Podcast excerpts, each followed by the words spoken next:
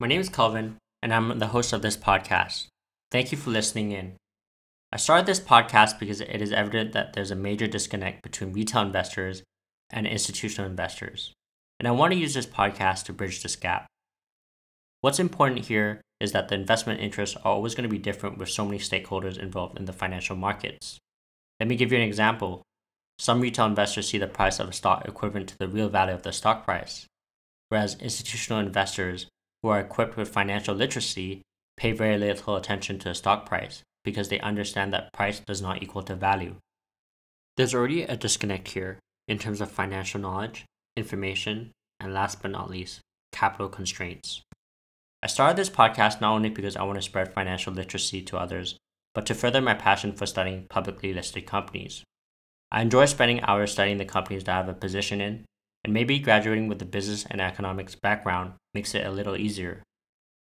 I'd like to express my gratitude to my Capstone University professor, Doug Tuggle, who taught me how to analyze a company from studying a company's leadership team, financial statements, to digging deep into a company's strengths, weaknesses, opportunities, and threats.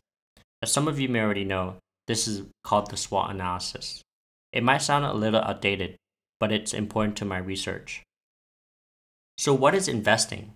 Investing is all about opportunity cost and being able to make good judgment calls on the opportunities with your disposal capital or assets. People often forget that choosing to be indifferent or to not invest are also opportunity costs because you're losing capital to inflation. If you think of it in simplistic terms, life in itself is all about opportunity cost. Every decision you make involves a consequence, but whether you can deal or notice the consequence is another matter. The consequence of your decision is what I call the risk factor, or discount rate in the world of investing. Your portfolio is a journal or a record of all your life decisions, which mirrors how you deal with trade offs. And if you're patient enough, you'll be able to understand yourself a lot better as an investor or how you make life decisions as a person. To add, I'd argue that investing is more art than skill, because as a retail investor, you're exposed to all kinds of investing biases and emotions. You could be really good at math, but if you don't have good temperament, you're not going to be able to endure market volatility. I personally believe it is very difficult to measure your own behavioral shortcomings, yet alone predict market sentiment without understanding what you are up against first. There are too many noises to shut out, and too little time to focus on what actually matters to the company or asset class you're invested in.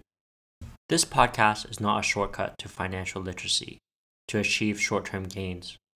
Sure, this podcast may sound like the biblical story of David and Goliath, where the underdog overcomes the impossible by achieving the investment alpha. But this podcast isn't just about that. This podcast is about dealing with losses. Many people like to celebrate and broadcast their wins, but not enough people talk about their mistakes and what they've learned from them. One of the greatest investors today, Ray Dalio, calls himself a professional mistake maker. And I think there's a lot of weight to his success today as an investor. And this concept of making mistakes is often overlooked. Imagine going through a turbulent market cycle and you have to accept thousands of dollars of unrealized or even realized losses on your portfolio. No one likes to talk about this kind of stuff, but this stuff is important because no one's going to be able to teach you the process unless you go through it and overcome the feeling of loss on your own. But the reality is, you're not alone.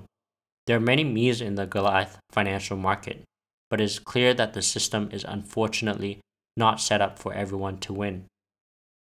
The best way to learn about investing is not only to learn from your own mistakes, but to learn from other people's mistakes so that you're given enough warnings to not commit the same mistakes of other people. I will always happily accept there are smarter people than me who can teach financial literacy or understand the markets better than I do. I'd like to thank all my guest speakers who have decided to come on this show to invest their time to help others to learn more about investing, because this is what this podcast is all about to learn from others and help others obtain financial literacy. I'm grateful to have you as a listener and supporter of this podcast. Thank you again for listening.